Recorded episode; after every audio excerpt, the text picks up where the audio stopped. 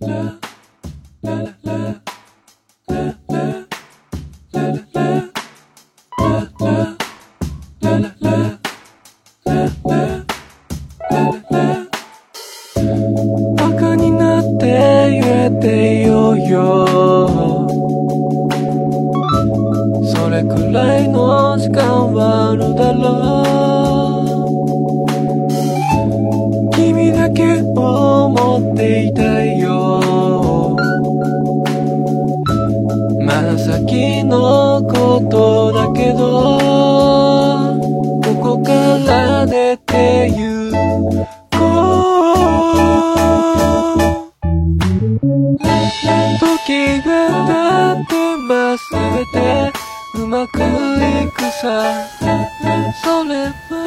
え9月14あ15日木曜日でございますで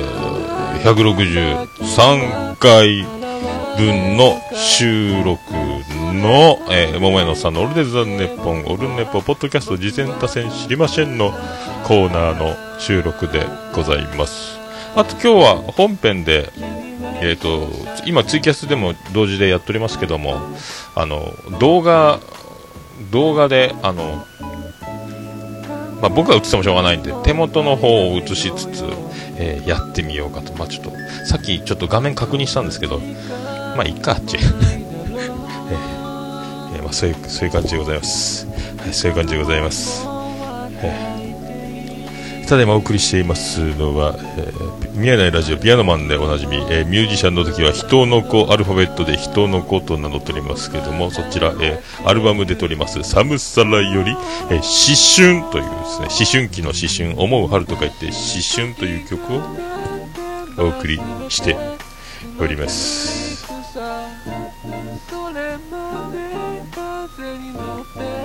流されるよ。まあ、そういうことで結構今1時半ぐらいで、えーシャー行きましょうか。シャー行きましょうか。うまくいきますか、えーうまくいきますか？うまくいきますか？うまくいきますか？言いましょう。始まった。しましん。のコーナー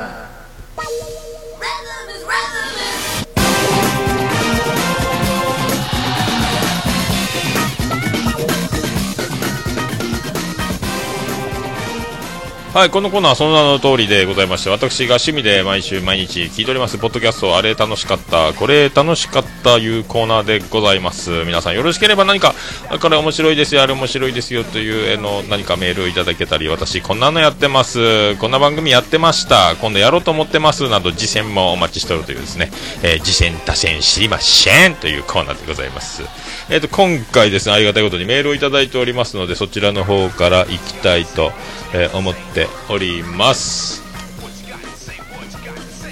えー、春生さんからいただきました。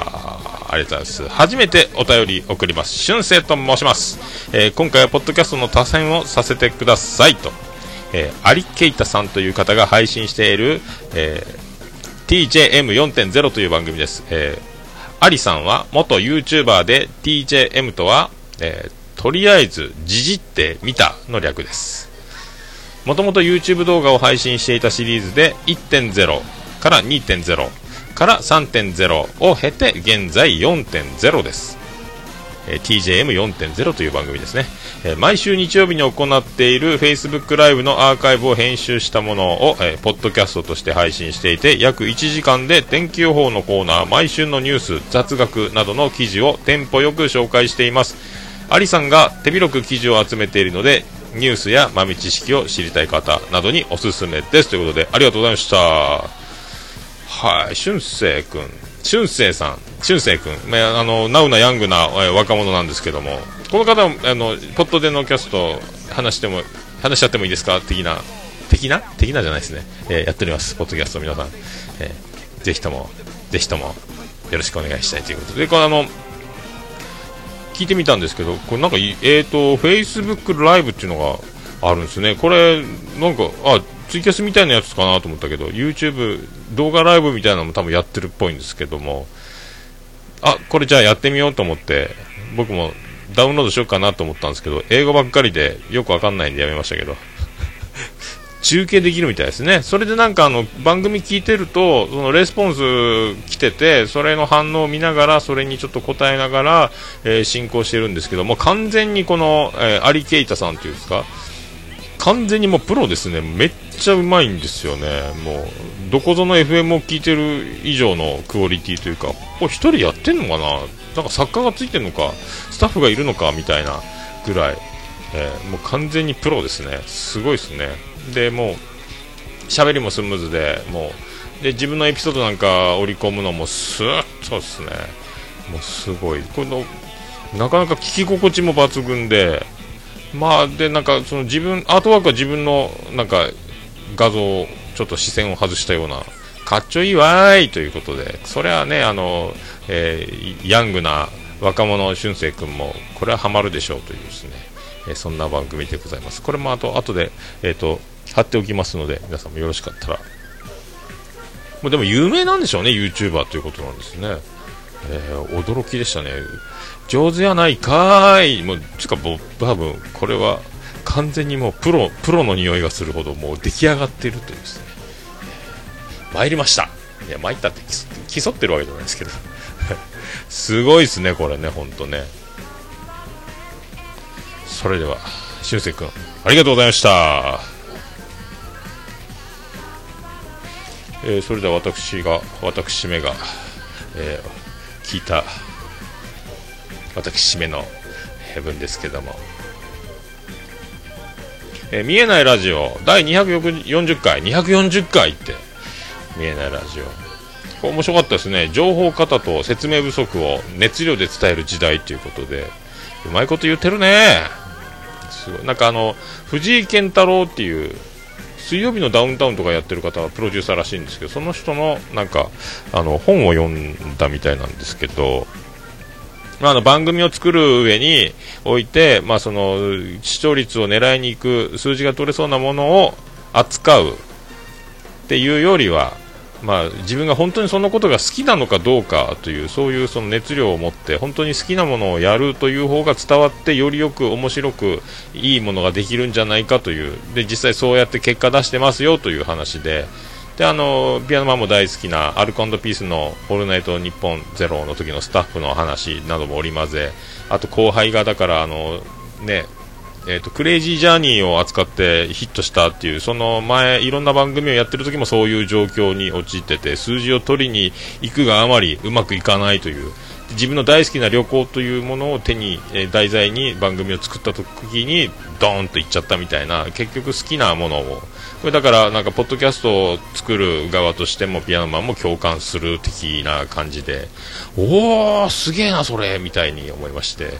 まあ、僕もですねあのこれをやったらみんな喜ぶでしょ？これをやったらヒットするんでしょ？っていう気持ちで、えー、やれない人なんでやれないというかもうあ知識的にも能力的にももうあのできることしかやらないというので、えー、ちょっとちょっとちょっと筋違いな、えー、ところにはいますけども、えそれを全部置いといて、えねえもう棚に置いてしまって、え鍵をかけて、えその鍵なくしましたけど、え共感できるということをお伝えしておこうかと、え思っております。いや面白かったですね。まあ、あと、もやしチャレンジも続々と 思いつくね、ほんと作家能力高いなと思って、ピアノマンね。あの脳みそはどこまで、なんかもう、あのー、言ってることもやってることも、考えてることも、ね、行動してることも、もう出来上がりすぎてて、ピアノマンも60歳じゃないかという気がしてならないというですね。若いけどね。還暦かーいって思うぐらい出来上がってますけど、なんかもう俺、悩み事相談したら、あの、的確に答えてくれそうな、えー、そんな若者ピアノマン、まだ大学生です。ありがとうございました。えー、それであの、ありがとうございました。そして、えー、さっき、しゅんせい君の、えー、さっきメールいただきましたけど、ポッドでのキャスト話してもいいですか？で、シャープ14、私とポッドキャストという、えー、回で、ね、オルネポが一瞬出たということでありがとうございます。なんか老舗感、老舗って言ってもまだまだ若い駆け出し、えー、4年目、えー、3年経ったばっかりですけども、はい、まだまだ、年は老舗ですけど、44歳ですけど、44歳4年目、よろしくお願いします。ね、444ということで、なんでしょうかね、これ、えっ、と、パチ、パチンコじゃ確変しない数字ですけど、えーよろしくお願いします。ね。あのね、俊く君といえば、あの、大阪の一般人のポッドキャスト、だけな時間でおなじみ、よく柴犬さんが俊く君、俊く君ってあの、ね、ちょいちょい呼びかける人でおなじみですね。あの、竹蔵さんとか、猫やんとか、俊く君とかよく名前出てきますけども、ね、ピュッと、また牽制球を投げられる人でおなじみの俊く君なんですけども、名前はだからよく聞いてたんですけどね。で、そんなんであの、聞くようになりまして、まあ若いのにまあお上手でございまして、まあね、もう次から次にそういう、えー若者が番組を立ち上げるというですね、まああの、そういうのも含めて、やっぱりあの、ね、あの、負けそうだとか、勝たなければとか、えー頑張らなくちゃとかっていうふうに思うよりはさっきのあの見えないラジオにもつながりますけども、もうね、好きなことをできることをやっていくしかもうないなというぐらいに、まあ諦めの境地も半分入ってますけども、えーそういうポッドでのキャストというまたフレッシュな番組がね、出ております。なんかめっちゃ若い時から、ポッドキャストも聞いてたというですね、もう物が違います。こんばんは、達川光夫ですということなんですけど。すごいわ、マジで。僕がポッドキャストに出会ったのってまだね、ほんの3年前、4年前ですからね。えー爆笑問題太田さんがバイリンガルニュースを聞いているというところから、バイリンガルニュースってなんだと思って、ポッドキャスト聞き始めて、で、なあ、一般人がやれるんかっていうのが分かって、一般人がやれるんなら俺もやりたいなというところに、あの、僕の親友であります、ライブハウス CB 店長、堤さんが結婚すると言ってきたんで、えー余興の時間を15分ぐらいあげるから何でもギター弾いて歌うなり、何でも好きなことしていいよって言われたから、漫談がしたいって思わず言っちゃった。これがオルネポの起源なんですけども。それでラジオを始めたんですけどね。はい。それの練習のためにですね、えー毎日一人で喋ろうと、毎週喋ろうというのがきっかけだったんですけども、だからもうそんなもうだいぶ前からね、中学校の時から聞いてるっていうのはすげえわ、もう。かなわんわーいっていうことですよ。ね、フィギュアスケートだってもう子供の頃からやってたらオリンピック行けるんですから。ね、俊く君。東京オリンピックポッドキャスト選手権、頑張ってください。ありがとうございました。ありがとうございました。で、ラジオ酒場、えー第62杯。出ましたね、これ。名言出ましたよ。ね、ネヒさん出ました。えーワンストーン、ツーバー。これ、よくある、よく使うんですかね、ワンストーン、ツーバードって。いただきましたね。ありがとうございましたね。まあね。へえ、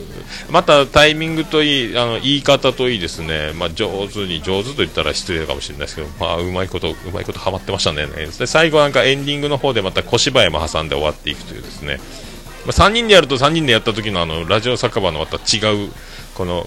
感じが面白いんじゃないかと思いますけど。はい、ありがとうございました。えーと、それと続いて、ザッピングラジオ、ザッピングラジオ、あトキマシのスピンオフ的別番組ですけど、えーザッピングラジオでリハビリラジオ、シャープ00っていうのがありまして、これあの元、えー、トキマシ MC ののぶちゃんという方が、えー迎えての収録だったんですけど、まああの、その中であのね、えっ、と、ケンちゃんが言ってたんですかね、あの、もう一回聞いたら案外いけてたろんっていうのが、えー共感できました。なんか収録中にこれまずいな、これもダメやなと、えもう収録これ使えんな、みたいな、えー気持ちのまま、これは今日はしくったなと思いながら収録してても、意外に聞き返すと、まあ、まあいいんじゃない？いけてんじゃない？っていう、案外いけてたっていう論。ね、僕もそれかなりいつもね不安とあの絶望の中収録を、えー最後まで行くんですけど。大体僕でもあそうやなと思うけども配信してへこむへこみつつ早く次の週に来て上乗せしてそのやっちゃった回を遠くに遠ざける、えーどんどん収録していきたいという逆の発想になりますけど、はい、なんかあそうやなと思いましたけどね。はい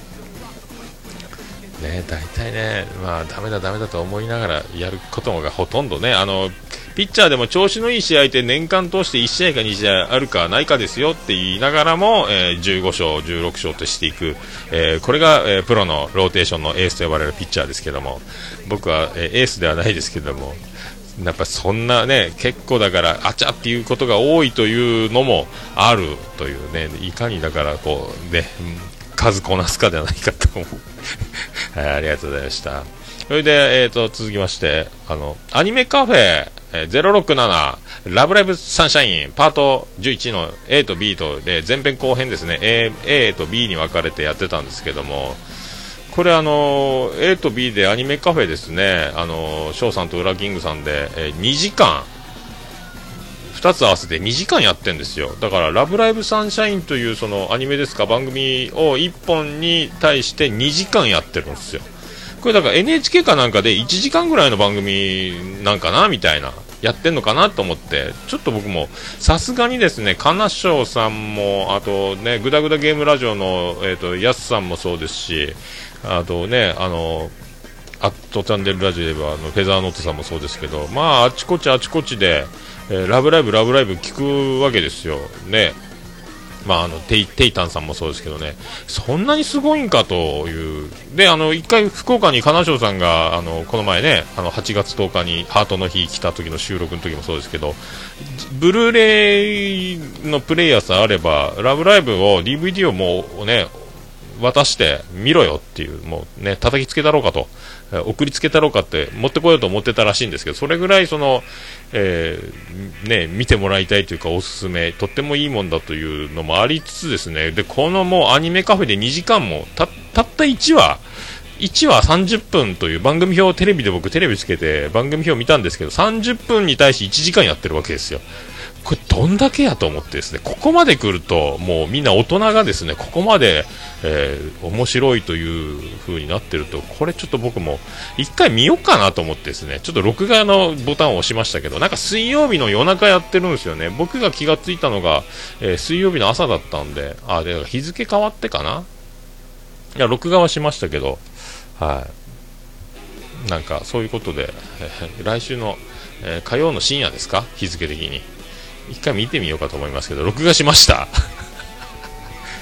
これは画期的ですよ、僕にとってはですね。で、これで、これを見た後に、アニメカフェで多分また12話やってくれるでしょうから、えー、全く全然何の情報もほとんど僕分かってない状態で見て、で、それで復習できて、あのことはそういうことだったのかと、あと過去の番組の、過去の流れとか、いろいろな関係性から紐解き、こういうシーンだったのかっていうのが分かるのかと、え随所にセリフまで起こしてやってますから、すごいアニメカフェの、その、パワーに圧倒されるんですけども、でついに僕は録画ボタンを押したという話でございます。ありがとうございました。えー、ボンラジオ、久しぶりに上がってましたけど、すぐ終わっちゃったんですけど、ボンラジオは久しぶりやなと思って、バンバンバンバンボンラジオっていうやつなんですけど、ピピピピピピピピピピピピピって始まるんですけど、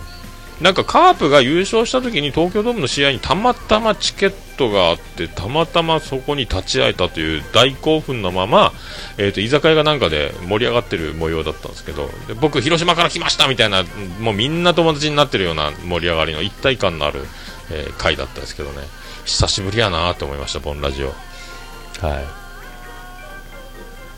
えー、それとあの「君もる」第10回。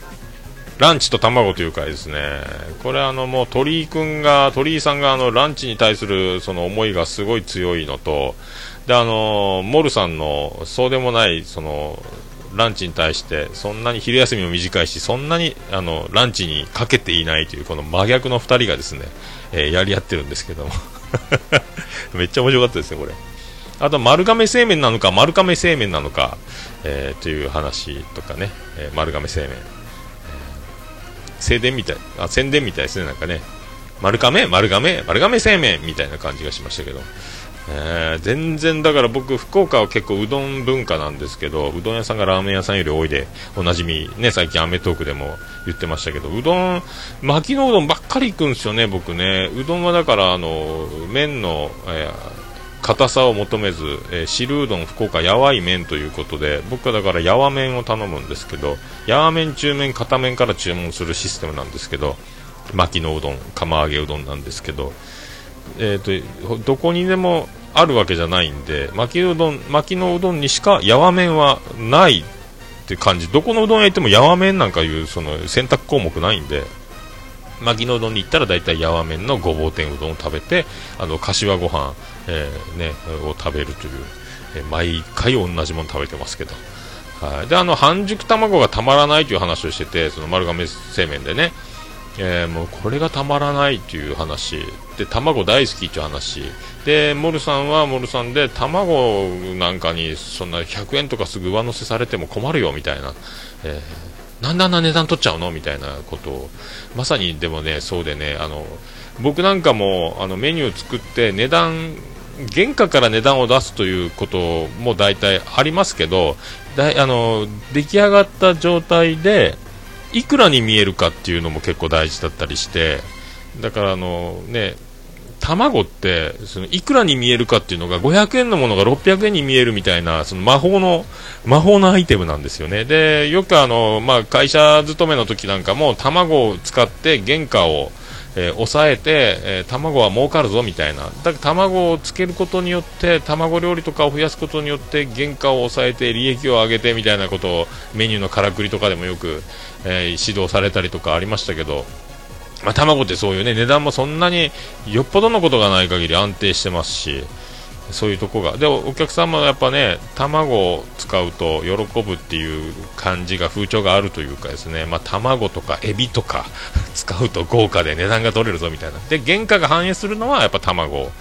かなみたいなところがあって。だからもう僕は卵をよく、まあ、僕は卵って言っても結構だからスーパーで買うよりは高い養鶏場に買いに行ってるんですけど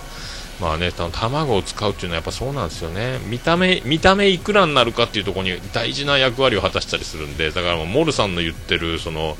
この本編でいろいろそういうね、あの、出てますけど、もう、鋭いなーって思ってですね。で、鳥さんの卵に対する熱量も面白いんですけど、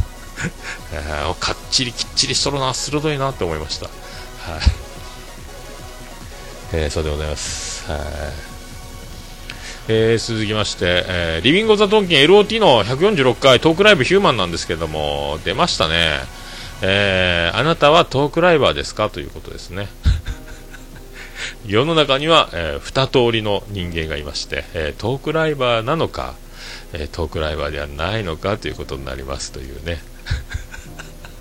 いやーでもね、あの緊張感ったらないんですよ、本当に。あの、僕ちょっとね、つぶやいたりしたんですけど、やっぱあの人前であのお金をいただいてる状態で人前に出て面白いことを言わなきゃいけないっていうですねこれがですねもうババチビルじゃ収まらないぐらいの恐ろしい話なんですけどえ結婚式の余興でちょっと笑わかせようみたいな漫談しようとか、えあのブリーフ一応で出て行ったりして笑わせようとか、ね、カラオケでちょっとあの、ね、新郎新婦の名前を入れて、ドヤ顔で歌ってちょっとウケるとか、そういうのとは全く違って、お酒も入ってないですし、お客さんも飲んでないというですね、で、もう、さらに前座みたいな状態でやるときが僕はほとんどなの。前説とかで玉砕、地獄のビアンコネロ、えー、遅すぎた反省スペシャルみたいなのもやりましたけど、怖いんですよ、人前でやるのってもうね、えー、ホットキャストをやる分には誰も見てないんで、まあ、ツイキャスには流してますけども、全然わけが違うんで、え、そんなね、怖い、えー、のなんとトークライバーとして新崎さんは1人でやってのけるわけですよ、まあ、笹山さんが横についてますから、まあね、その辺はちょっと安心感はあるんでしょうけど、まあね、それであの聞いてたらいきなりワンピースの話をぶっ込んできて、僕、ワンピースって見てないし、わかんないですけど、でも、普通、そういうの使うっていう、そのもうトリッキーさにもぶったまげで、もう僕はトラウマがありますんで、人前で滑ったという、もうあの、翌日から風こじらせてめっちゃ寝込んだという覚えがあるんで、もう怖い怖い怖い怖い怖いってなってですね。あの怖い感じと、あと、それを、あの、横で笹山さんが、あの、道巻き添えを食らうというか、下手したら大事故になりかねないんですけども、まあ、そこをやってのける、やってのける感じ、それを放り込む、その放り込んだというところにまた面白さを感じて、そのとんでもないあの爆発力を生むためにものすごい助走を人がやらないぐらいの助走をやってもうぶちかますみたいな感じで。なんかそんなんもで一昨日ですか笹山さんのツイキャスで、ね、朝5時ぐらいまでそんな話を、えー、しててワンピースようぶっ込みましたねみたいな話でいやいやあのワンピースもねみたいな話もいろいろ聞けたんですけど。前の前の何日か前にあのライブハウスでお客さんにあの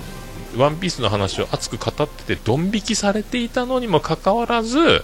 えー、笹山さんがいるからなんとかなるだろうぐらいの感じで、また持ち込んでいったっていう、あのもう、一回失敗したというか、やらない方がいいという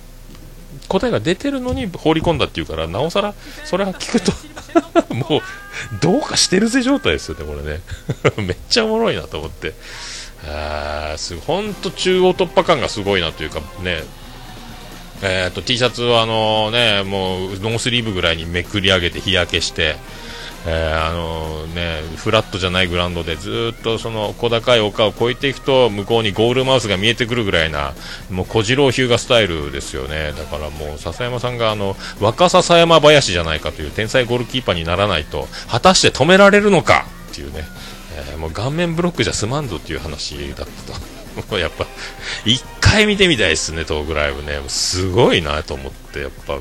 数やってるなと思ってですねやっぱ人前でやる人には勝てないですね。本当関西は恐ろしいです。人前でやってる人たち、えー、関西 3S ですね、えー、笹山、新崎、沢田というですね、えー、恐ろしい3人がたまに人前でやってる、人前でちょいちょいやってる人たち、恐ろしいなと思いました。はい、はい、以上でございまして、はい、皆さんよろしければ、あの、おすすめポッドキャストと、あと私こんなのやってます、やってました、やろうと思ってます、などなど含めまして、あとなんならあのもう番宣スペシャル金がね、スカイプをつないでそのまま、えー、収録という形も、えー、できますので、よろしくお願いしたいと思います。えー、メールの方は、えー、桃屋のさん、アットマーク、オルネポドットコム、桃屋のさん、アットマーク、オルネポドットコムでございます。あと、通常のあの、こちらページの方にもメールフォームなどなど、えー、貼っております。よろしくお願いします。あと LINE アットの方もあります。Twitter の方でも、えー、DM の方でもいいのでよろしくお願いします。あとは、あの、おはがき等々、桃屋に、えー、直接送ることも、えー、できます。宛先の方は、郵便番号813-0042、福岡市東区前松原2の11の11、桃屋木の店桃屋までお願いいたします。着笑いはなしでお願いします。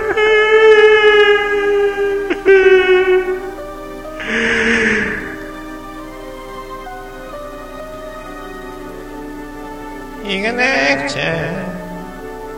君には行かなくちゃ。ずらがないほ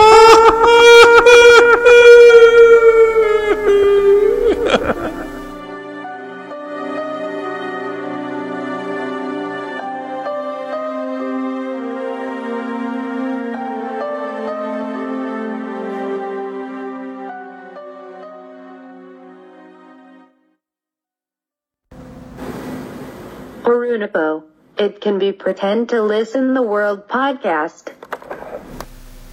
はい、ということでお届けいたしました。ありがとうございました。で、今からまた本編を撮ろうと思いますけども、もう時刻は2時前ぐらいですか。一応ちょっとですね、えっ、ー、と、また再び、まあ、虹パパラジオでおなじみ、虹パパさんもですね、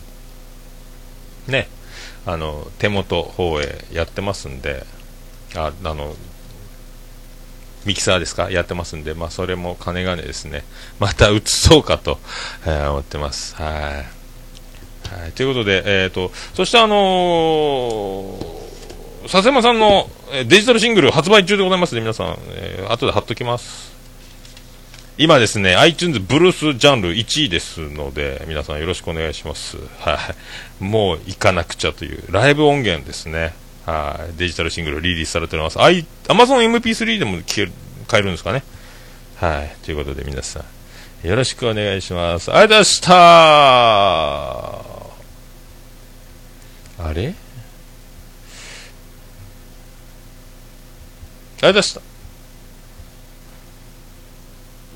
福岡市東区若宮と交差点付近から全世界中へお届け。桃屋のさんのオールデイズ・ザ・ネポー